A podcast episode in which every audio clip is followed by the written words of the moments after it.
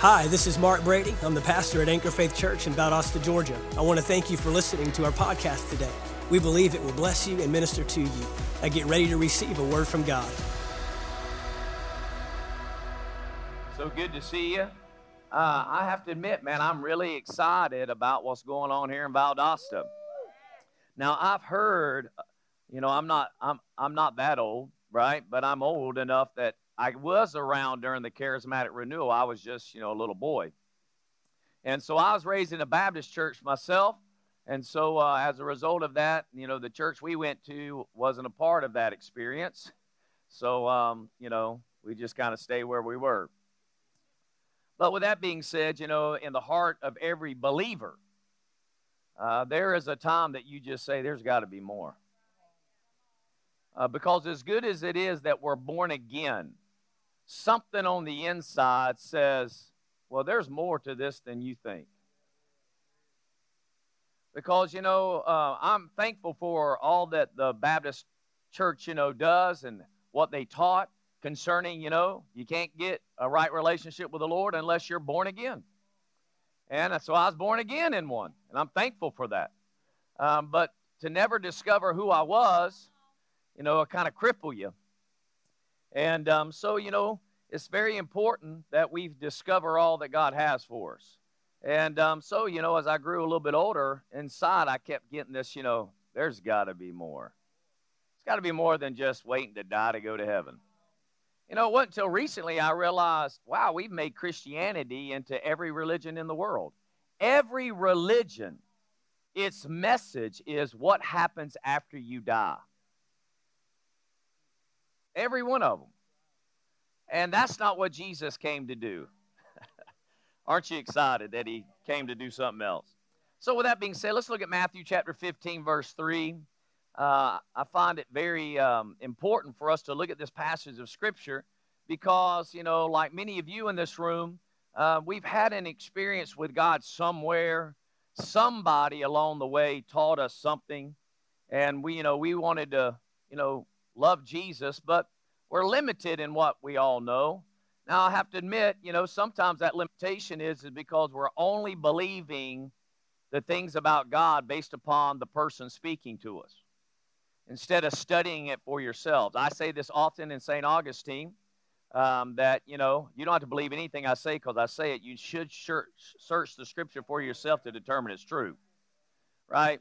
Because at the end of the day, if you believe what I believe, because of my belief, you actually don't believe. Because until it's real to you, right? Until it's real to you, it's just not going to work. How do I know this is true? Well, the seven sons of Sceva, right? You know, we're going to rebuke a devil, a demon out of somebody, right? In the name of Jesus, whom Paul preaches about. Well, they had the revelation or they had the knowledge that Paul could get could get demons out of people through the name of Jesus, but they didn't have a personal re- revelation of that. So the demon rose up, and the guy says, Jesus, we know. Paul, we've heard about, because Paul was operating in the authority, and he's messing our stuff up.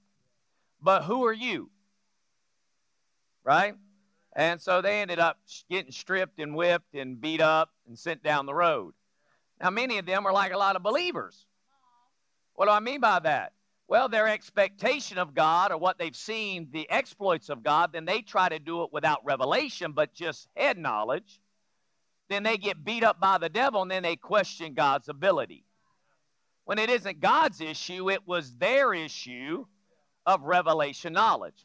See, we are in a society we, where we are obsessed with information, and it's even in the church.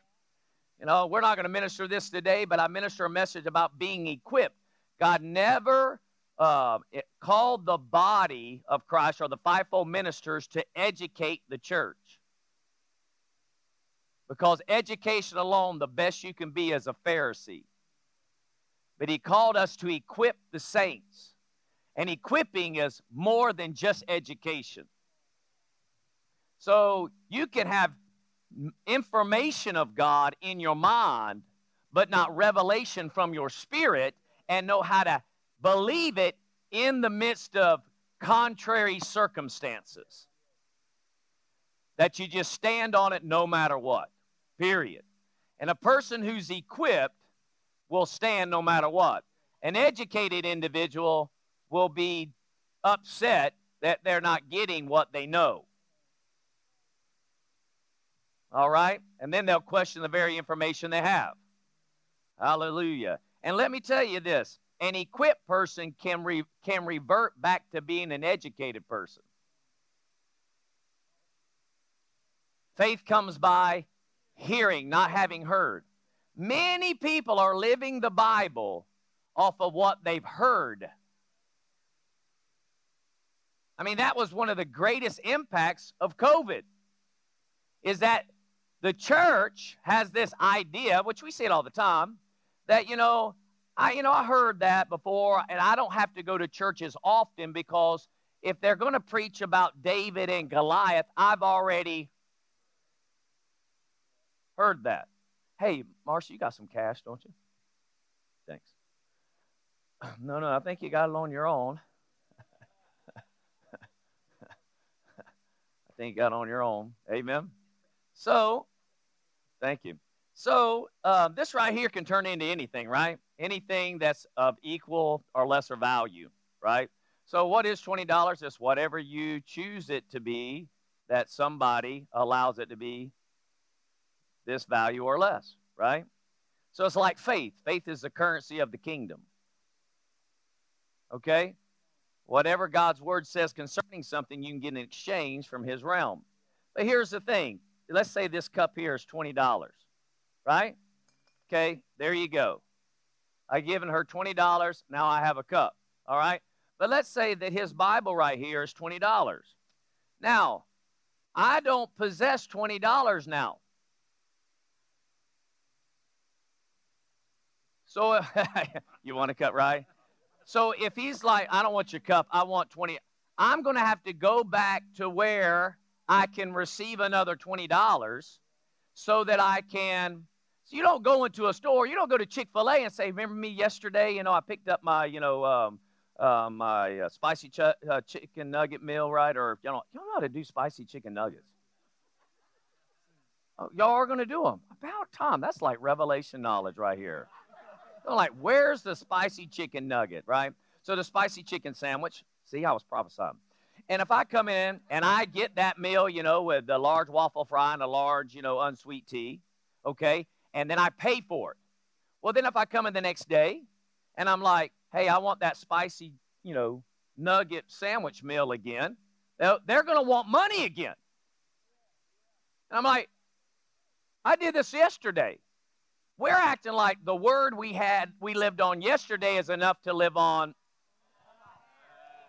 Are you hearing what I'm saying? Yeah, I really don't like it. I'm gonna, yeah, I gotta, I gotta. It's not my color, right? Yeah, I get back to you. I'm a nice guy. so again, we live by faith. And faith is something you must obtain on a daily basis, no different than you obtain financial finance on a daily basis. And you spend it, in essence, you give it away, you exchange it for something that you need or want or whatever the case may be. And so when you are in God's Word, you're receiving His knowledge concerning how to live every day. But again, you're not living on yesterday's information. There's new things to discover about David and Goliath, is what I'm saying, right? I mean, I don't go, well, I've already had a 20. I don't want another 20 again. I want something else. But people come to the church and like, oh, I, I don't want to hear about that. I've already heard that. Well, man, a dollar is still a dollar, and you get enough of them, there's a lot. So you want to value everything you hear coming out of the mouth of someone. Because even if you're like, wow, I've already heard that, that's still paying you. It's still causing faith to rise in you so that you can walk victorious. All right. So Matthew chapter 15, verse 3, it says this, and he answered and said to them, Why do you yourselves transgress the commandment of God for the sake of your traditions? So, we've already learned uh, so far in our Kingdom Rise that a lot of tradition has happened in the church that's gotten truth off. Okay? And so, um, you know, we have to, if we're just going to be honest, all of us have a little bit of tradition. And so when the word comes, we've got to say, you know, I got to get rid of that tradition and I got to pick up truth. And so, you know, when I discovered the kingdom, that it wasn't a, a place I was going, but it was something coming, I began, I had to ask, I had to re evaluate everything I thought I knew about God. Everything. Because at the end of the day, I don't want to know God for what someone has just said. I want to know God because I'm searching it to determine. Because just because people make a statement like uh, Pastor Roddy said last night, I'm just a sinner saved by grace.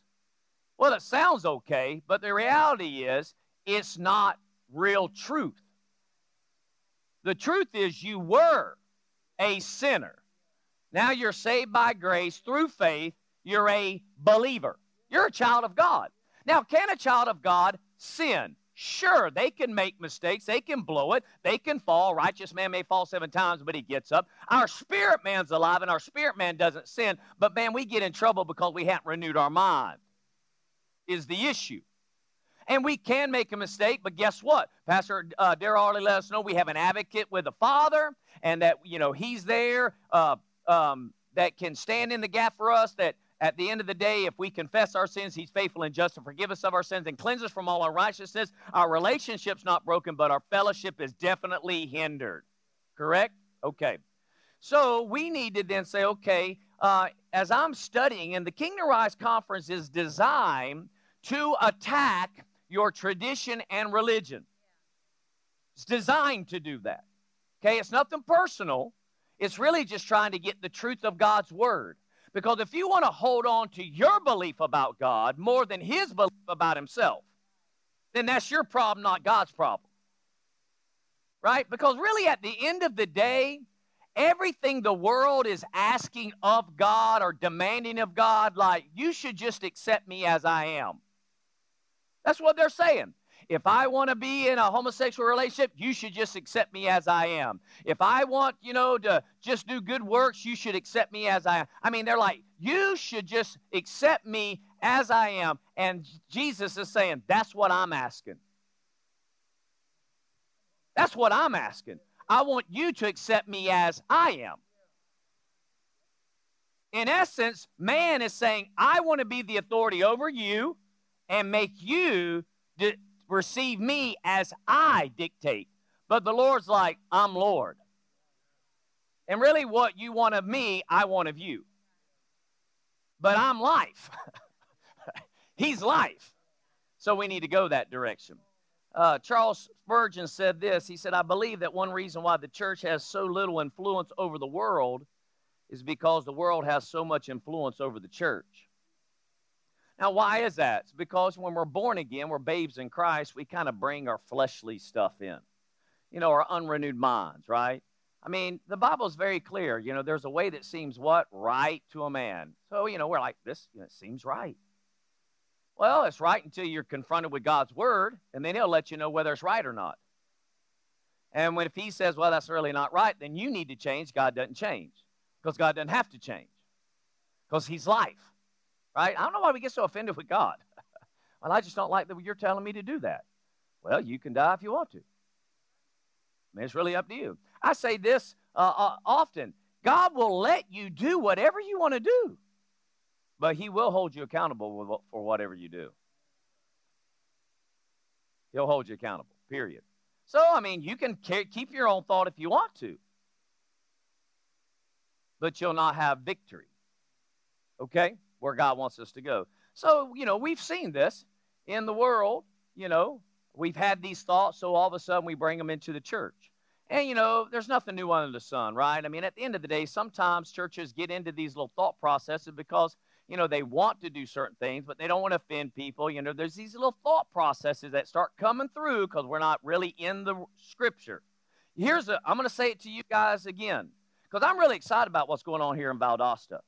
You know, again, I mean, a real move of God's taking place here, and you want to just you want to just stay on top of this. The fact that some of you actually work and you took off to come here right now, or you've made an arrangement so you can be here, that speaks volumes right now. And don't think that God's not going to reward you. Don't think that's not going to happen. Okay, um, but we definitely want to get to a place where we're like, okay, I really want the things of God because at the end of the day, I don't want to bring my tradition and all the stuff in. The reason why it comes is because so many people actually are not reading the Bible.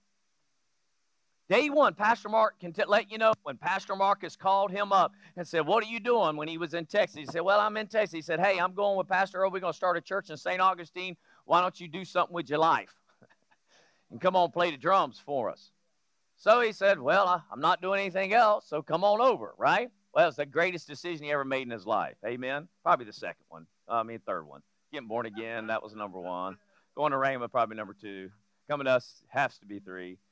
Ashley came after us, so that's four. Right. If we're in pecking order, right? Because you met Ashley at Anchor Faith Church in St. Augustine. So you're welcome.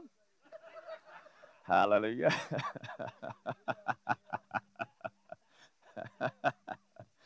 oh, hallelujah.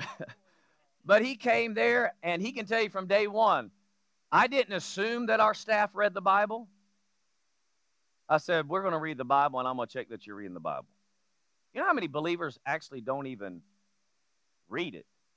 And I'm not talking about because you might, well, I read the Bible. Well, if you're doing, the, you know, the U, U uh, version Bible app daily devotion, you're not reading the Bible. That's not reading the Bible. Reading the Bible starts at Genesis 1 1. And then you have some regiment that you carry through that whole thing till you get to Revelations 22 21. Every year we read it cover to cover. Why? Because it's not a library book that when I get done, I'm like, oh, I read this novel. It's God speaking to me. And I will go through Leviticus some years and say, I never saw that. You're like, you found something in Leviticus? Yeah. Found something in Numbers not too long ago. I was like, wow, that's pretty amazing. I mean, there's all kinds of, because the more you read, the more God will begin, because you're faithful, He'll start revealing more about Himself. And the kingdom connects it all. Because again, if all the Bible is about asking people into their heart, Jesus in their heart, so when they die, they go to heaven, then sure, let's throw out the old covenant. Let's just stay in the new. But that's not the case. It's about the kingdom. Your father is chosen gladly to give you what? Aren't you glad Pastor Roddy taught us last night? Now, I've been in services where he doesn't do teaching, and it's a lot different. So his teaching last night, you know, really kept everything pretty, pretty calm. If he wouldn't have been teaching last night, it'd have been pandemonium. I just want you to know that. So, you know, I'm thankful that he taught the word last night. I mean, pandemonium, it would have been, right? I mean, demons would have been flying all over the place. It'd have been something else. pandemonium in the morning. Okay, good, good, good. William Booth, who, is a, uh, who started the Salvation Army, said this The chief danger that confronts the coming century. Now, he's talking about the 19, he was in the 1800s coming into the 1900s, is when he said this. He said the chief dangers that confront the coming century will be religion without the Holy Ghost, Christianity without Christ. I'm going to talk about that today. Forgiveness without repentance, salvation without regeneration, politics without God, and heaven without hell. Well, it doesn't seem like we did a good job in the last hundred years because more than ever we're in this moment. Right? You understand, um, it's easy when you understand Jesus is the king because then at this point, you know, you don't have to take anything personal. Right? Again, let me go back to homosexuality. I don't have an issue with it. What I have an well, I don't have an issue because it's not my issue. The Lord says. Right? Well, what do you think? I have no opinion in the matter. But the policy of my king in his kingdom is they're not going to inherit the kingdom of God. Now, at the end it's choice. But I wish you would have a conversation with me about fornication then. Because God has a problem with all kinds of sexual sin outside of the covenant between a man and a woman. But it's amazing how people want to just, right? They want to focus because they want to they want to be mad at God. They want to be they want to justify that God's not this loving God when the reality is he is a loving God. And he's the only way to communicate how love and life works. Because again, at the end of the day, at the at the rudimentary, because let's think now, when people get in these arguments, again, Roddy brought it up, right? When we bring about the vaccinations and we talk about masks and all that stuff, it's really just about you deciding who actually has the authority to speak in your life? That's all it is. I mean, it's, it's not like you're rebellious. Well, Dr. Fauci said, well, that's fine. Dr. Fauci can say, that's fine. But he's not God. It's just not God. At the end of the day, and you're mad at me, you know, per se, I can't believe you're not wearing a mask. Um, you're, I decided that there's someone that has another voice that has more authority. That's all. That's all. And if you don't want to hear his voice, you don't have to. But I choose to. I said I choose to. Okay? So, the reason that is is because I know he's the Christ. At the end of the day, he's the Christ. And we're going to talk about that this morning. Jesus said this in Matthew chapter 4, verse 17. I'm going to just get real focused now. He said this in Matthew 4, 17. He said, From that time, Jesus began to preach and say, Repent, for the kingdom of heaven is at hand. For those who don't know, I'm Pastor Earl Glisson. I'm senior pastor of Anchor Faith Church in St. Augustine. My wife and I, Marcy, who's on the front row, that's already, you know, done our prayer time. You'll get to meet her here at 11 again if it's your first time here uh, for our Kingdom Rise conference. But um, 17 years ago, we planted the church, okay? And um, out of that, you know, God opened up doors so that we did one here in Valdosta now, and there's one in Managua, Nicaragua. So there's three Anchor Faith churches in the world. Uh, do I believe there's going to be more? Yes, I do. Um, and so God's faithful, and we're just doing our part um, to advance His kingdom, right? And we're doing all this together. All right, so that's who I am. All right, there you go. Um, I get, you know, I, my wife tells me all the time, do pleasantries. and, um, but, you know, I just want to preach the word, okay? You can get to know me after this thing's done. Okay, um, so Jesus said, he began to preach repent. Repent is not a religious word at all. It literally means change your thinking okay? Uh, most of the time, it's religiously taught, you know, that it's a 180. You turn from one to the other. And that, that is true in the context of your thinking, in your allegiance, but it's more associated with a government than it is with a religion. He said, Repent, change your thinking. One translation literally says it this way side with my party. In essence, you'll be able to get this. It's as if, and it, I'll start with one, we can reverse it. That's as if a Democrat changed parties and became a Republican. I mean, they are polarized today. And so that's what that is. When he says repent, change your thinking, you're siding with his party. You're changing parties. You're leaving the domain of darkness and you're coming over to the kingdom of light. Okay? And you're abandoning the thought processes of what you used to submit to, and you're changing your uh, thinking and ideologies to the King of glory. Okay? Well, a repentance has to take place because a failure has taken place. Repent for the kingdom, king's dominion, is at hand. I mean, it's within your grasp, it's within your reach, it's obtainable. You can gain access to it, but in order to gain access to it, you're going to, to change your thinking and the way you operate. We, we, all of us in this room, have fallen short of the glory of God. We've all sinned. Sin is simply disobeying the word of the king, it's rebellion. Okay? We know about this in Genesis chapter 3. The reason why sin entered the world is through one man's transgression, sin entered the world. Who was that one man? Adam. What did Adam do that brought sin in? He ate the fruit. What's the problem with eating the fruit of the tree of the knowledge of good and evil? The Lord said, Don't eat it. Because at the day you eat it, you will surely. And I ask this question all the time if Adam had never eaten the fruit, where would he be today? Be right here. He would have never left planet Earth, which means Adam, the first Adam, was never hoping to go to heaven. But we've been religiously taught in Christianity, and that's a Christianity without Christ. Okay? That the best place is heaven, and can't wait till we get there when we die. When in the creation, in the book of beginnings, God doesn't make man in heaven, He made him on earth and showed up. If we read the Bible, He's always coming down. But yet we're preaching wanting to go up. He's always coming down. Even in the fall, he was coming down. When man fell, he came down in the cool of the day. Adam, where are you? In essence, not that I can't find you, but what position are you in now? Because you're not in the position that I created you in. And we're going to see that here in a second. But then he would come down again, right? He'd come down and see Abraham, come down and see Isaac, come down and see Jacob. He came down with Moses. He come down in a tabernacle. He comes down when Solomon dedicates the temple. I mean, he's constantly coming down. Then Jesus comes up and is born, and they call him Emmanuel, which is God, not God when we get to him. God with us. Then Jesus says, It's to your advantage that I go so that he may come. He says, You're the temple of the who is the third person of the Godhead. The third person of the Godhead leaves the heaven realm and is in you. Oh my gosh. I mean, you have the third person of the Godhead. God Himself is on the inside of you. I mean, how do you not wake up and go, What in the world can this world do to me?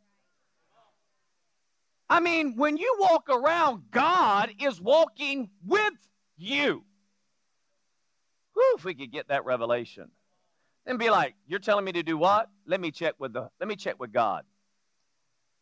All I do is talk right here. I'm not talking up here. If I pulled out my cell phone right now, right, if I wanted to talk to my son who's in St. Augustine, I don't shout towards St. Augustine, Chase, right? I don't do that. I can go no further than right here. And I'm, it's kind of like, hey, you know, I can talk to him. There's like this little device that uh, carries his voice and it can connect to where he's at in another place that I can't see. And all of a sudden his voice can get to me. But now we've got something greater God on the inside of us that's right here in planet Earth so that our spirit man can talk to God. Wow. Well, the reason we got to change our thinking is because there's been an issue. In Genesis 126, he says, Repent for the kingdom of heaven is at hand, Jesus said, which means there's something about the kingdom that's been lost. And so you got to change your thinking so that you can access it again. We've all sinned and fallen short of the glory of God, which means we processed life which when I say life, I mean breathing, because that's the most deceptive thing on the planet today is breathing. Breathing makes you think you're alive. You can be dead and breathe. Okay? It doesn't mean you're alive, it just means you're in your suit. But you can be dead in your suit breathing. Okay?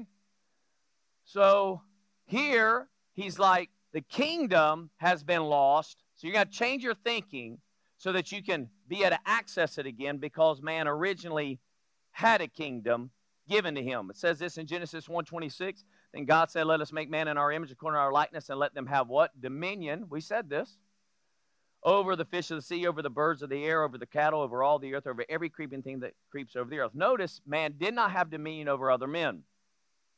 Never were we to have dominion over each other. No one was ever another human was not supposed to rule another human. This is why we struggle with elections. It's why we always struggle with any person over us, because it was not God's original design.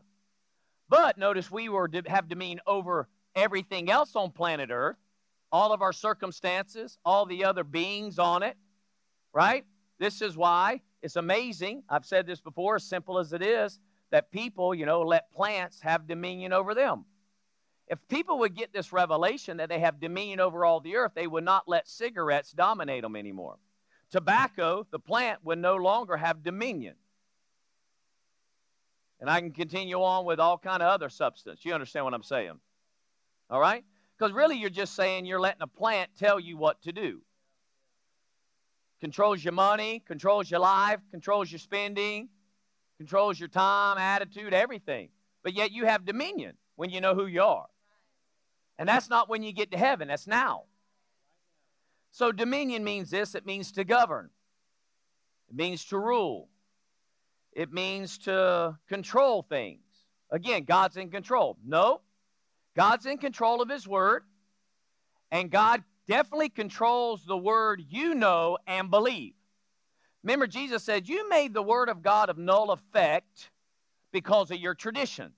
It's not that the Word of God isn't powerful. In fact, we know the Scripture says the word of God will not return unto him void, but it shall accomplish that which it was sent to do. So God's word will come to pass, but it does not come to pass in people's lives who do not believe. So God's not controlling murder. He's not controlling rape. He's not controlling, um, you know, all the horrible, massive things that are going wrong. There is a God of this world or system within the world called the devil, and he's got a lot of control because he has a lot of kids. So again, we look at all of humanity and we're like, we're God's, you know, you're God's people. No, not everybody's God's people because some, their fathers are the devil. And you can't have a father who's the devil and be God's child. Even Jesus said, You are of your father, the devil. Right? But we look at the lost and say, You know, hey, we're all God's kids. No, you're not. You're not God's kids. You're not. You're going to, to be born again to be one of God's children. You got to get in the kingdom. You got to be born of the kingdom. We can't smuggle you in. I can't put a wall down and bring you in. There's no illegal immigration in God's kingdom. There's one door, one gate, and it's a very narrow path, and it's the only way in. And they'll stop you at the border. right? They'll stop you at the border. And if you show up and say, Well, good works to get me in, they'll say, Denied. Right? Well, mama, pray for me. Denied. Well, so and so gave money and look, their name's on the church. Denied. Hallelujah. Because there's life only one way. Okay. It's a government. I'm going to do a lot of analogies there because we've just been so religiously brainwashed. We love Savior Jesus. Trust me, we love Savior Jesus. And I love that He's Savior. He saved my life, right? I get that but he's more than Savior. Savior was his assignment because if Adam had never eaten the fruit, Jesus wouldn't have to die. Savior became an assignment because Adam fell from dominion, not heaven. Adam didn't fall out of heaven, he fell out of dominion. And so Jesus comes back to restore the kingdom, the dominion if you study the four gospels, I'm giving you some assignments, okay? If you study the four gospels, every miracle Jesus ever performed is in the dominion Adam lost. What's one of the things? He has dominion over the fish of the Peter. Why don't you um, go launch out in the deep, son? Uh, teacher, we have been fishing all night and caught nothing but at your word. And you know what he tells me? This is his instruction. Throw the net on the other side. Now, my mind, because I've been on the Sea of Galilee, you're going out in the boat and you're letting it out on the left side, let's say, right? You're throwing that net out, you're letting it out, okay? Now you're you're not catching jack, nothing. So you're going to come back, but while you're coming back, you're going to be purposeful. So the boat's turning, and now you're throwing your net on the left side. I mean, are you not technically on the You know, you're thinking in your mind, how did they not hit a spot anyway? But it's just at a word. That's the key. They go back out and they let the net down. Well, what happens? The fish start. The fish come because the king, the man, son of man, had dominion over the fish of the sea. And when he said, go let it out on the other side, in essence, he's the greatest Aquaman, right? And he has spoken, and the fish have heard him. This ain't the first time fish t- listen to his voice because, again, Peter's like, um, well, they want us to pay tax. Not a problem. Go fishing. And the first fish you catch, open its mouth and have your tax and mine. Well, what's the fish do? Think about this now. In wherever he threw his line or net, whatever, a fish heard the voice of the king, which is the same dominion Adam had, the first Adam, went and found the coins picked them up in his mouth, and then went to find went to find Peter. See, some of y'all fishing, you need to start talking. you might come home with a better catch. And listen, they don't even have to be alive to listen. So, uh, what are we going to feed these people? Man, you want us to go buy 200 denarius worth of bread? Um, no. Uh, what do we have? Well, we got five loaves and two for 5,000 men, not counting the women and children. He blesses it, and that fish says, I'll just keep multiplying in the hands of the king. The authority. I said the authority. The authority. Fig tree dies. Why? He's got he's got authority over the all the earth. Right? Bread's going to multiply too because it's grain. It's a plant. No problem. Do you know why people get healed? You know why this is so easy for Jesus to heal your body? Because it's just the shell of who you are. What did he make man out of? The dust of the. Well, I have cancer. So you're dirt. Come on now, seriously, you're dirt. If you would just get the analogy, if you change the oil in your car at the house, now maybe in Georgia you don't give a rip, you just kind of cup the oil up and go on. But let's say you're changing the oil and oil gets in your in the dirt. Now you're like, oh man, what can you do? You can scoop that out.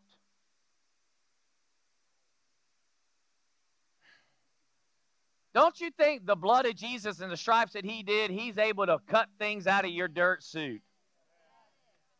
That's it. I mean, it's simple. This is very simple. But the reason why it's become complicated is because we've been like the seven sons of Sceva where we don't have personal revelation of who the king actually is. We just have this religious thought about this Savior who died on the cross for us, that we ask Him to come in our heart, and man, we can't wait to leave this place. So we have no thought process to this place. Do you know God is very concerned about planet Earth? More so than the progressives and climate change. Now, listen, they're right, just to let you know. It's getting hotter. And it's going to get real hot before it's all over with. How hot? Like on fire hot. so they're not wrong. The, the, their policies are wrong because they think they can stop the burn. You're not going to stop the burn, right? Now, if you're thinking, how's the Lord going to burn the heavens and the earth, and we're supposed to be here? Well, Shadrach, Meshach, and Abednego had no problem standing in a fire seven times hotter than hot, let everything burn off them and stay alive. So you can stay on the planet and be in the fire when he creates the new heaven and the new earth. Hallelujah. So it means to control things. So you actually have control. This is what I love about the dominion. God, because He's made us kings, has given us some control, meaning all I got to do is hear what God has said. Then I can stand on what He said because I can have the authority that He's given me. And when I speak that thing and I stand on that thing, then I'm able to control the events because God's word has to come to pass. Many of us have blamed God for things He's not even doing. It, mean, it means to manage, it means to master something, it means to have rulership. So Adam lost a kingdom, not a religion. Therefore, the redemptive work of the Creator would be to would be the reestablishment of his kingdom on earth. He didn't lose the throne in heaven. In fact, when rebellion happened there, he kicked it out. Adam could have done what dad did when, when the deceiver showed up. He could have kicked him out because he's already made in the image of his dad. He could have said, That's not what daddy said. Now get out of this garden. But instead, he rebelled. And then he gave his authority away. If you read the Luke account of the temptation, you see the devil admit that he got it. When he took him to a high pinnacle and he showed him all the domains, not religions. The devil knows this about a kingdom said, I'll give you all this domain, all this dominion, all this glory, all this authority, all this oversight if you'll do just one thing bow down and worship me. But he says, I'll give all this dominion because it's been handed over to me. And he got it from Adam when Adam ate the fruit. Jesus is like, not doing it, I'll just take it another way. And he did. Aren't you glad he did? So, a kingdom is not a religion, but a government. Now, I want to talk to you about Christ so I want to build a little bit because we hear a lot of things about in Christ. And we've been talking about identity some. And then Pastor Roddy kind of left us off last night with the king kind, right? And so you need to understand this word Christ because when you leave this morning after this session, which I'm going to have to go really fast now, um, every time you see Christ, it's going to be obvious that you'll need to think king. Okay? Uh, Dr. Tony Evans said this. He said, Jesus is coming back, but he won't be a suffering servant. He's coming as a reigning king. So we really need to get a better understanding of Jesus today and not his finished work, but his continued work. Because Savior's what he did, Lord is who he is, and he's never not been Lord. Lord is not even a religious word, it means supreme in authority. So when we say call on the name of the Lord, we're saying call on the one who has supreme authority. And if this is tough for U.S. Uh, citizens, I'm just to be honest with you, it's tough for us because we like our independence, and that's the most dangerous word in the kingdom. And when you want to go independent, then you'll go rebellious. This is why we have denominations, because we're picking and choosing, democratically speaking, what we want to believe about God. And there's no way the Holy Spirit, who's the Spirit of truth, is telling the Baptist church, you can know this and nothing more. And then goes over to the assembly of God and say, you can know this and nothing more. No, he says, if you seek, you'll find.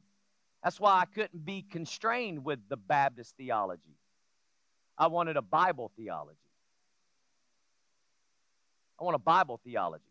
So if somebody tells you, ask, you know, what kind of church is Anchor Faith Church? Tell them we're a Bible believing church. If it's in the Bible, we believe it. Don't put me in some box that you want to call, whether it's non denominational, charismatic, Pentecost, whatever. Don't do that. I mean, that's your problem. I believe the Bible, and God will reveal His word to you. Amen?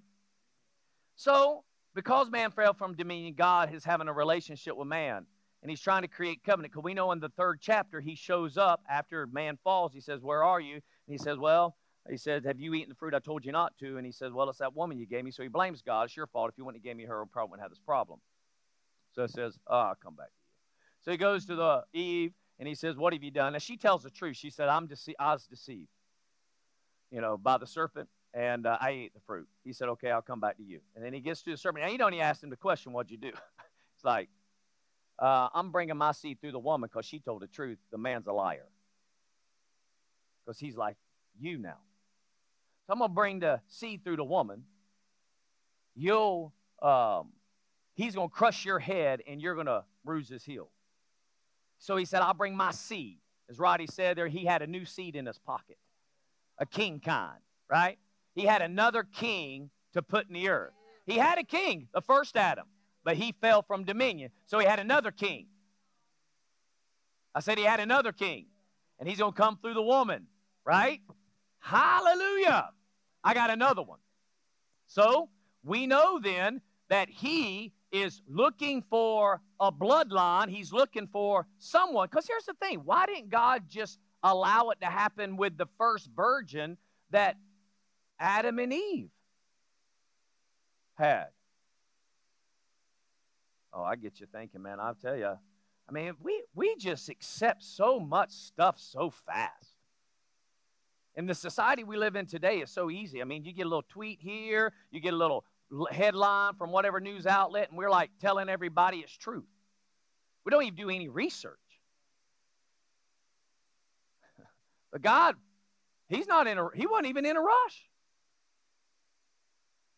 Because I'm bringing it. It took some, it took thousands of years before Mary showed up. And he put man in different little situations to introduce himself, to reintroduce himself to his kingdom and who he was. but he had he made a, a, uh, a covenant with Abraham. Abraham get uh, Isaac. Isaac gave birth to Jacob. Jacob wrestled with the Lord. He had a name change of Israel. That nation's still in the earth today, right? And through that, he continues to show himself as a superpower who is able to lead his people through victory. There comes a point in, in 1 Samuel that all of a sudden the nation of Israel wants to abandon their king because they can't see him, although they see the effects of him being king of their nation. Okay? And in 1 Samuel chapter 8, verse 1, it says, As Samuel grew old, he appointed his sons over uh, to, be ju- to be judges over Israel. Then jump down to verse 5. it says, Look, the, the nation of Israel is telling Samuel, they told him, You are now old, and your sons are not like you. Give us a king to judge us like all the other nations. Samuel was displeased with their request and went to the Lord for guidance. Do everything they say to you, the Lord replied, for it is me they are rejecting, not you. They do not want me to be their what? King any longer. So the Father, Father God, Yahweh is saying, I am a king. I've been their king. I've delivered their nation. I have fought their battles. I have done great exploits with them. I, I, without their help, right? Without their help, through Moses, I routed Egypt. Then, when they worked with me, we took a promised land. Are you hearing me? Great exploits. Great exploits. And so this prophet of God would hear the voice of God. They would begin to act on what God said because, in essence, the king would communicate through his prophet his will for his nation. And if they acted on that king's dictate, that decree, they got it every time. Right? He even let them know listen, if you'll just obey what I say, you'll be blessed coming in and blessed going out. You'll be the head, not the tail. You'll be above and not beneath. All other nations will look to you. You'll lend and not even have to borrow. But now, if you don't, you rebel against me, then these things are going to take place because I'm life. And here is at a place where they're like, we're going to abandon him. He goes on to say in verse uh, 8, he said, Ever since I brought them from Egypt, they have continually abandoned me and followed other gods, and now they are giving you the same treatment. But what I want us to see is uh, 1 Samuel chapter 10, because, you know, the Lord gives them what they want. You understand? The Lord will allow you to have what you want, even if it's death. Now, it's not Him giving you death, you're choosing death. Joshua said, I set before you what? And choose that's like, should be no brainer. We shouldn't have to give the answer. But how many people choose death? Every time we do something contrary to the word of the king, we're choosing death. Even as newborn believers, we're choosing death. I would even go this far, just to segue off of what Pastor Roddy said. You choose death every time you choose not to assemble. He said, Forsake is that a suggestion? But we're treating it like it is. We're treating it like it is, like it's suggestive. And oh, I, I get it. He's only saying that because he's a pastor. Okay. I think the word said that. But you do have a pastor even greater than me. He's called the chief shepherd, the good shepherd, the great shepherd. And he said, Don't forsake the assembling of yourselves together. So you decide you can be independent from Sunday service and be all right. Hallelujah. Since we're thinking. Okay? No, everything in life flows out of this. Flows out of this. I get it. I mean, I hear Pastor Roddy a lot of times, and when he does I almost kind of squimish a little bit, but I understand his content. He said, he goes, this ain't about church. He goes, I, am tired of you, you know, church. You know, you need to get out. It's about the kingdom. Well, and that's true. What he's saying is you've got to come and assemble so that you can get instruction from the home country, and then let's don't just stay here with the information we have and the revelation we get and live it just for our own personal life. Let's go out into the world and demonstrate this stuff. Because here's the thing Jesus is the head of the church. The church is extremely important to him because it's his head. And he even said this in Matthew 16 I will build my church. Well, if church wasn't important, why is he building it? And he didn't delegate that to the pastor. He said, I'll build it. But he does put pastors there. Why? To equip the saints. Why does he put prophets in there and apostles in there and teachers in there and evangelists there? To equip the saints. Why? So that after we've come and assembled and we've had our legislative assembly from the home country of what his policies, all the ambassadors got under the, the same roof, all the little kings got under the same roof, and all of a sudden by the Spirit he began to give dictates from heaven how we need to operate and, and demonstrate him on earth. Then we release into a foreign territory, and when we confront people, we say, I have no opinion on the matter, but my king says. And then the power behind that shows up. So when God needed to replace his king with a man, look what he did. In 1 Samuel chapter 10, verse 1, he had Samuel told him about a guy by the name of Saul that was going to come by. Now Saul shows up, and Saul's really the guy Israel wants. And this is their imagination of what a king looks like. That's why they Saul's picked. He's taller than everybody else. He has great stature. I mean, he by all, on the outside appearance, he looks like this guy could be king but he's seriously lacking. Okay? And it uh, ultimately it hurts him. Okay? But it's not that God's not gracious. And so in order for him to transfer a transfer, so to speak, of authority, he gives the prophet instruction on what to do to this human being so that it's known he's now king of Israel. It says in verse 1 of this 10th chapter of Samuel, it says, Then Samuel took the flask of oil. Oil in the Old Testament represents the Holy Ghost. And it poured it on his head, kissed him, and said, Has not the Lord what? Anointed you a ruler over his inheritance. You see that?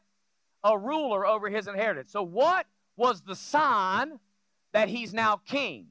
He was anointed. And we know through good teaching of Scripture that in the Old Covenant, the anointing or the Holy Ghost would come upon the prophet, the priest, and the king. So again, oil represented the Holy Ghost, and the, the Holy Ghost did, not just oil, but the presence of God Himself by His Spirit did come on Saul. And Saul prophesied like a prophet. He actually had insight to the realm of heaven now that normal human, humanity did not have. He had capacity to hear from heaven like a prophet did and a priest.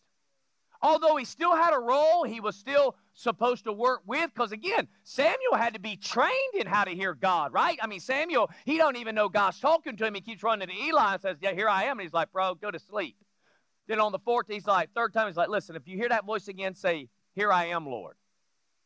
And he learned how to do the voice of Allah. So the Lord put a prophet beside the king to help teach him how to hear. But he was anointed. Are you hearing me? This is very important when we get over towards the New Testament. Look at Isaiah chapter 9, verse 6. We know a real king's coming, the one that ultimately is going to have to take back that authority. It says this For unto us a child is born Isaiah chapter 9, verse 6 and 7. Unto us a child is born, a son is given. Notice the son is not born because the son always existed. In the beginning was the Word, and the Word was with God, and the Word was God, and the Word became flesh. The 14th chapter, a verse of uh, John 1 says, Who is that Word that became flesh? Jesus. Jesus is the Son of God. So the Son always existed, so he, the Son is placed in a skin suit. So a child's born, a son is given, and the what? That's in your Bible. The government, not the religion. So Jesus never came to establish a religion. Ever. Jesus never came to die on the cross, be raised from the dead, to forgive you of your sins, to take you out of planet Earth. That was not his chief goal. Now, to die to be separated from your body, you'll be present with the Lord. And currently, He resides at the right hand of the Father in heaven. So, yes, you'll go to heaven. But is Jesus coming back to the earth? Man, got to read the Bible. You know how many people, believers now, think that when the trumpet sounds, for those that are alive here, when the trumpet sounds, that when they're caught up, it's done. Even though we know there's tribulation period, and even though we know there's a millennial reign, that actually Jesus comes back. But it's like he's going to leave us in heaven. He's going to come back by himself. It doesn't say that. So get this when you leave, it should he you, when you leave planet Earth, you'll come back to the planet and it will still have sin on it. Isn't that amazing? I mean, when you leave your skin suit, it's not the last time you'll be around sin. Jeez. Think about that. Because when he comes back with the millennial reign and he binds the devil and throws him into the bottomless pit for that reign and then releases him. I mean, it's like he's not even done with it yet. And we're going to be around to see this. And we're going to watch humans like we are right now, but we'll be in glorified bodies. We'll watch them at that time be deceived by him, the deceiver again, and they'll amass their own armies to come over and try to take our king out. Oh my gosh. You understand? That's a thousand years. There is still time when you leave your skin suit that's already recorded that still has to take place. Are you hearing me? Okay.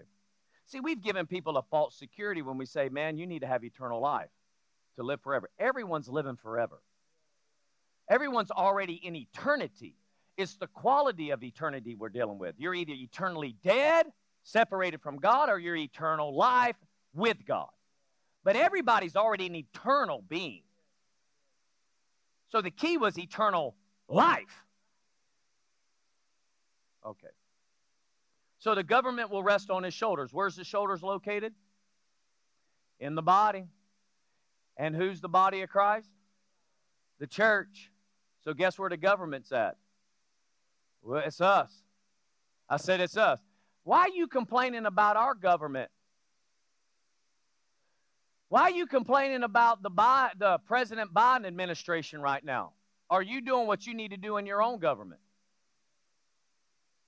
Oh, so let's just preach now since we're there. I just wish they'd get their act together in Washington. Well, I wish we'd get our act together in church. I wish we'd just get our act together in church. I can't believe they're up there fighting. What's happening in the church? Are we picking and choosing what we want to believe about God, our King? Right? Oh, this, I need at least five hours. I got to beat Roddy's time, but I can't do it this morning. oh, my gosh. Okay. His name will be called Wonderful Counselor Yada. Okay, there'll be no, look at it says, of the increase of his government and, and peace, there will be what? No end upon the throne of David and over his kingdom, in order to establish it with uh, judgment and justice from that time forward, even forever, the zeal of the Lord of hosts will perform, uh, perform this. Now, who is this child that we're talking about here? Because it doesn't say his name, but who is this? It's Jesus. Isaiah is talking about Jesus coming. That's why Jesus, when he hits the scene and the first time he starts to preach, he says this repent, for the kingdom of heaven is at hand. Right? And he does that after. After he's been tempted of the devil.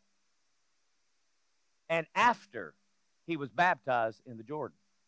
Now, why is it so important that we know about his baptism in the Jordan? Well, what did Jesus say about himself in Luke chapter 4?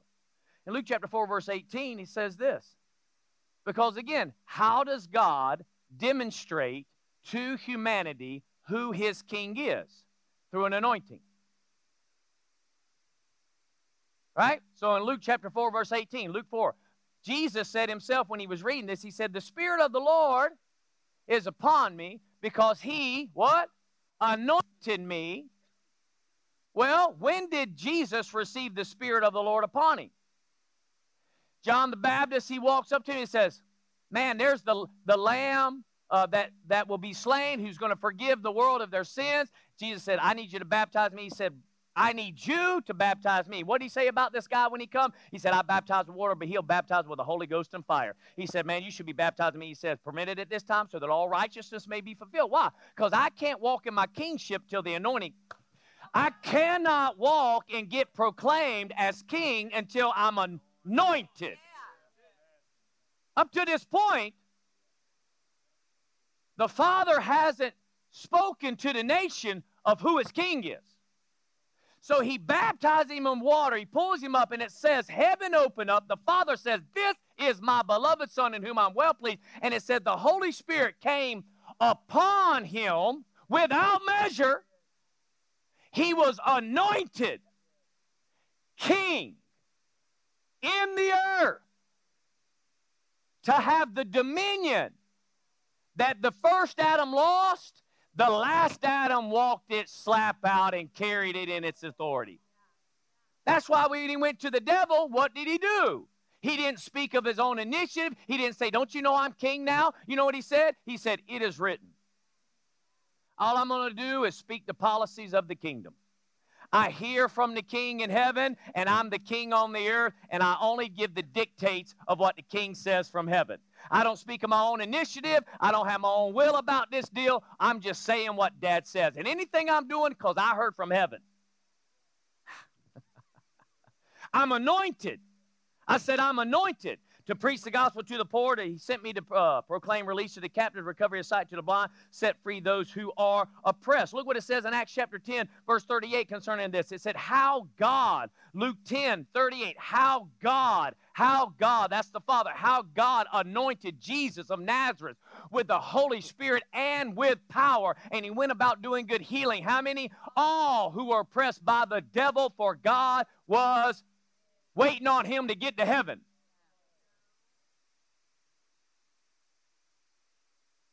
Because God was with him. He was anointed. I said he was anointed. Are you hearing me? oh my goodness. He was anointed. Look what it says in John chapter 20, verses 30 to 31. This is a Passion translation. Then I'm going to go to a different translation because the Passion's just keeping this word anointed in front of you. It says, Jesus went on to do many miraculous signs in the presence of his disciples which are not even included in this book. You remember John said, man, if we wrote everything he did, I would surmise that we, the world couldn't contain the books. But then he says in the next one, he says, but all these are recorded here so that you will uh, fully believe that Jesus is what? The anointed one, the Son of God, and that through your faith in him, you will experience eternal life by the power of his name. Now, all, all the other translations basically say it this way in verse 31. So New American Standard says it this way. Now, I want you to see this connection. But these have been written so that you may believe that Jesus is the Christ. Verse 31. Watch, it's coming. It's coming. Verse 31. That Jesus is the what? Pastor Roddy alluded to this last night. Christ means, it's not his last name, it means the anointed one and his anointing. Now, the anointed one, his anointing, is a power that is able to remove burdens and destroy yokes, which means it's able to set the captives free. Are you hearing what I'm saying? But the anointing is not just the power, it's the authority to do so. The anointing represents the seat of the king. So when we say Jesus Christ, we're saying Jesus, the anointed king, who will establish his kingdom, and it has no end. And when the child was born, the son was given, he brought a kingdom into the earth that has no end. When Daniel saw about this child, he said, I see, I see um, um, King Nebuchadnezzar, you saw a statue, and all of these, the gold, the silver, and it went through the different layers till we got to the feet with uh, clay and iron. And he said, Now all these represent governments. But then there's going to be a rock that shows up that's made without and who is that? What's his name? What's his name?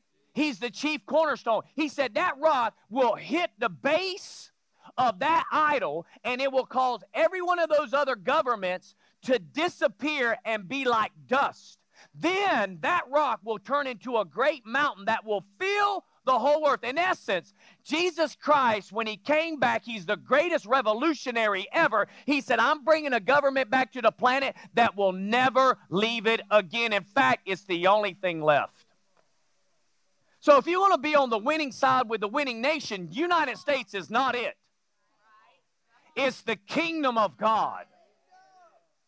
Because the USA won't even remain. It won't remain. And I'm thankful for our nation, don't get me wrong. But at the end of the day, my citizenship in, in the God's kingdom is way more important than my citizenship down here.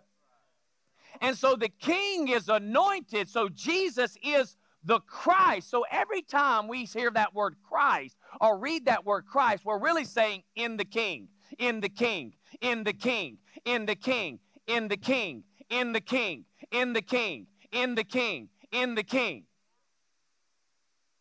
Jesus called himself a king.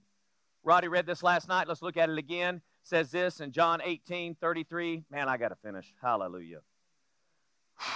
He said, as upon hearing this, Pilate went back to his palace. Some of Jesus said, looked over him. Jesus said, he said to Jesus, he said, Are you really the king of the Jews? Jesus said, Are you asking this uh, because you really want to know? Or are you asking because others have said this about me? He said, Pilate said, Only a Jew would care about this. Do I look like a Jew? It's your own people and your religious leaders who've handed you over to me. So tell me, Jesus, what have you done? Wrong. Jesus looked at Pilate and said, The royal power of my kingdom realm does not come from this world. That just means it doesn't operate like it. And we'll explain it because of what he says. He says it this way. He said, If it did, then my followers will be fighting for fighting to end the to, to the end to defend me from the Jewish leaders. In essence, every kingdom, if their king is attacked, their people come to save their king. But that's not how we operate. That's not how my kingdom operates. Don't act, we don't operate like your worldly stuff. And he goes on and says this my kingdom realm authority is not from this realm, meaning it operates different, it accesses it different, and it has really great more a lot more power. Verse 37, then Pilate said, Oh, so you are a king. And Jesus says, What? He says, You are right. Jesus said, I was born a king. Right? Wise men didn't come looking for a religious man. They came looking for the king. We love Savior Jesus, and we're missing the king. He's king. His kingdom's real, and he currently resides on a throne. Thrones are in kingdoms, not religions.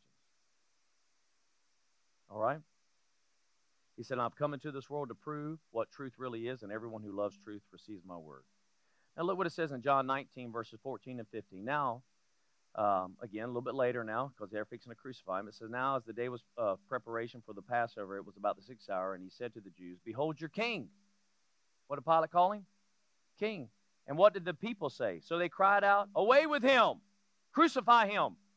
Pilate says, Shall I crucify your king? Jesus going to the cross was nothing about his religious exercises. He posed a threat against another government. And that was the position the Jews pushed although he was a peaceful king and only had done benevolent work and was not inciting a rebellion or a riot against the existing structures in a physical manner, but he was in a uh, ideological manner, a belief system manner, uh, a different access manner that would topple kingdoms. Okay? So he says, What do you want to do with your king? Shall I crucify your king? The chief pri- uh, priests answer. Look what they say.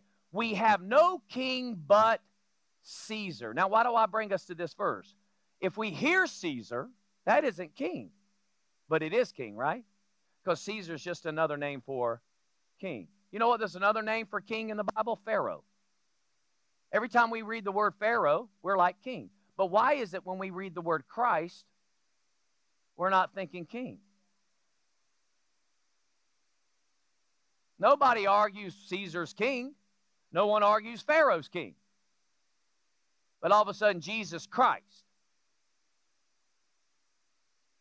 It's important for us to recognize this because we are in Christ. So when we say we're in Christ, we're really saying we're in the King. Look at what it says here. A couple verses we're done. First John 2 20. He says this, but you have an anointing. But who has? First John 2 20 but you have an anointing from the Holy One. You have been set apart, especially gifted and prepared by the Holy Spirit. And all of you know the truth because He teaches us, illuminates our minds, and guards us from error. Well, we have an anointing. In a minute we confess Jesus as Lord, if we could have seen this in a natural display, what this would look like is the great king would be on the throne and we would show up and saying, We are coming from another kingdom. We are from another kingdom that's against you. And we have come to say, We want to pledge our allegiance to you. We no longer want to be a part of that kingdom. I don't want to go back to that tyrannical ruler. I don't want to be a part of that uh, bloodline anymore. I'm asking you to let me be a citizen of your kingdom. But here's the thing the reason we could even show up in the first place is because he, from his throne, sent out letters to the whole land and said, If you want to be a part of my kingdom, I'm inviting you, just come. And the minute we saw the invitation, we ran to him and we bowed down before him and said, I am going to be your, you know, servant. But what he does, in essence, is he pulls out his sword and not knighting you, but he basically dictates at that point and anoints you king in his kingdom. In his kingdom, there are no subjects, we're all kings. Oh my gosh. So he anointed you with authority. And if he's anointed you, he's made you a little Christ. That's why the um, the the um, church at Antioch, when people saw them, they're like they're Christians. In essence, they're acting like little Christs. The same authority that Jesus was. These guys are doing it, and we've turned Christian into a religion because most of the people don't look nothing like Christ. But what do they hold to? Well, I ask Jesus in my heart, save me, and I know when I die, I'm going to heaven. Well, you know what? People that love Buddha think the same thing. People who love Muhammad believe the same thing. He anointed you king. Look what it says in Romans 7 5 17. He says, For if because of one man's transgress, lapse, offense, death reigned through the one, much more surely will those who receive God's overflowing grace, unmerited favor, and free gift of righteousness, putting them into right standing with Himself, reign as what? Kings where? Not in heaven. Right now. You have rulership now. You've been given back dominion now. You've been given the power to control the issues of your life because you get to tap into God in heaven by his spirit and say, Now, how you want me to do this? I don't know how it is, but all I know the king from heaven says, I don't want you in St. Augustine buying this particular type of property. You need to have something like this. So for 17 years, we had been looking. Really, you know, a little less. We ended up landing on a piece of property that was 25 plus acres. It was a mall that started to go down, and all of a sudden the king says, I want you to have this property. Well, it didn't happen overnight, but it did happen because every time I came on, I said, This is King's land. I said, Thank you, Lord, for 2121 US 1 South. I called it, claimed it. Then in 2015, when we were at a Living Faith Crusade, me, Roddy, and Kenneth Estrada said, We got them all. And we danced just crazy, man. I mean, clothes didn't come off, but it was pretty violent down there. And we were rejoicing, excited. And I knew then, I told our church, I said, The day I sign it, I won't be any happier because I already got it in 2015. But every time I drove on the land and I started to hear that somebody else wants it, somebody else is doing it. I'd say I had the word of the king. It can't go nowhere. Nobody else can have it. And if somebody else bought it, then they're just going to have to give it to me because it is what God said. And here we are, about 45 days out from it completely closing. And on December 3rd, or said it will be Anchor Faith Church, St. Augustine, 178,000 square feet of a building that now I'm saying, what you want me to do with your building? And the Lord spoke to me on Sunday. He said, according to the pattern. I thought, oh, okay. He said, according to the pattern. He said, whatever pattern I tell you to do, provision's there. You do a different pattern, I can't provide. So I'm like, okay, what's the pattern now? That's the next question, you understand? what's the pattern now? Because it's his, not even mine. I mean, I have prime real estate. Prime real estate. Because the earth, the earth is the Lord's anyway, and the fullness thereof. Oh my gosh. Why? Because he told me to reign in life. You know how much money we had in the bank when we went after it in 2015? Zero. They said get 10%. Took us five years to raise 10%. We raised 10, we raised the final amount in the COVID year. In fact, the U.S. government helped raise the money for us because all those stimulus checks just showed up in the offering. Our church got so many extra stuff, they're like, we don't need it, we're working. And they were putting it in the offering. Next thing you know, we we're done. Come on, glory to God. But the enemy tried again at the end. He tried to had somebody, you know, try to do a different price now and then wanted even more money down. I'm like, no way, I'll walk away from this thing because it ain't my idol. But then the Lord said, This is how you get to the owner. Gave me the plan. Did it. Next thing you know, I got the man's cell phone. Talking to him. And I, and I am in a better deal than the original deal five years ago. Hallelujah. I said, Hallelujah. You know how settled this thing is? They actually emailed me the other day and said, Now, Belk's wanting to do an outside thing. Can we give my wife a little time? I mean, we all right? I mean, I know I'm going. Um, I mean, it's really up to her. Um, y'all gonna stay? I mean, really, where you gonna go anyway, right? Okay. Um, but what was I talking about? The land. Belk, thank you. So Belk, they want to do this thing outside where they've given food away, but it's on December 7th. And we're going to be the owners by then. So the owners called us and said, "Do you, are, do you will you allow this to happen?" They were seeking my they were seeking my approval.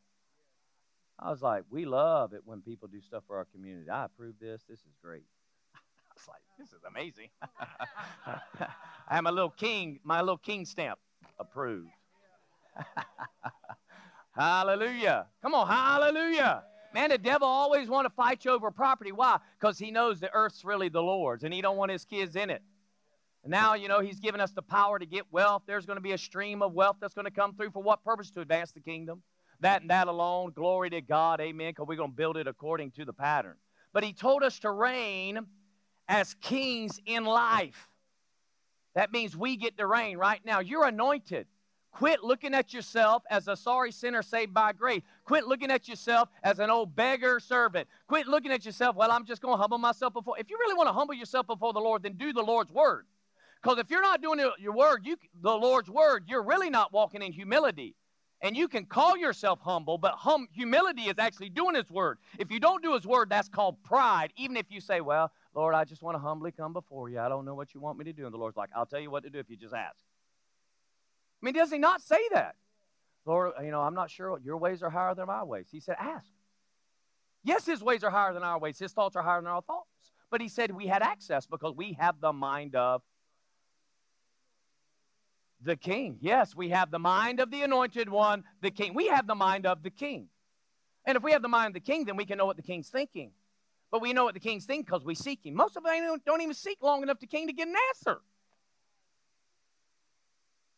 All right, Revelations 5 10, last scripture. It says, You have made them to be a kingdom and a priest to our God, and they will reign where?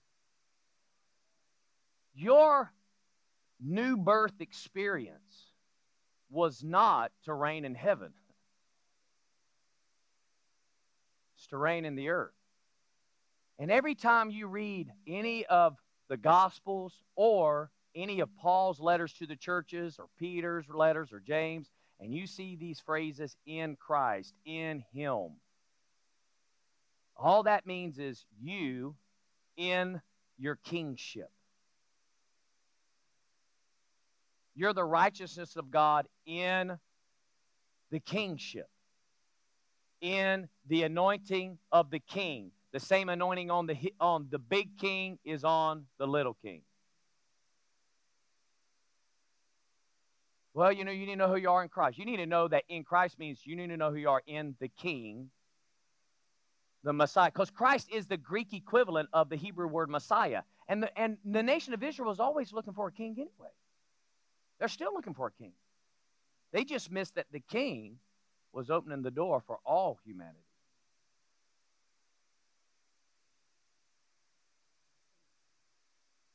Hallelujah. Let's pray. Father, we love you and we honor you. We thank you. You're the Alpha and the Omega, the beginning and the end. You're the King of kings, the Lord of lords. You sit in your heaven's realm, and through your spirit, you speak to all of us who are kings on the earth to reign in life. No circumstance should have power over us, no issue should have power over us, no uh, problem should have power over us, no substance should have problems over power over us. We reign because the same anointing that was on King Jesus is on us. And we are kings within his kingdom, and we reign now in this life. No longer will we see ourselves as second class, but as those who have a right to the throne. Not his throne, but our own thrones. Meaning we all sit on a seat of authority, the same seat that's in Christ. For the Bible tells us that we've been raised up and seated in heavenly places in Christ Jesus. So we've already been raised up.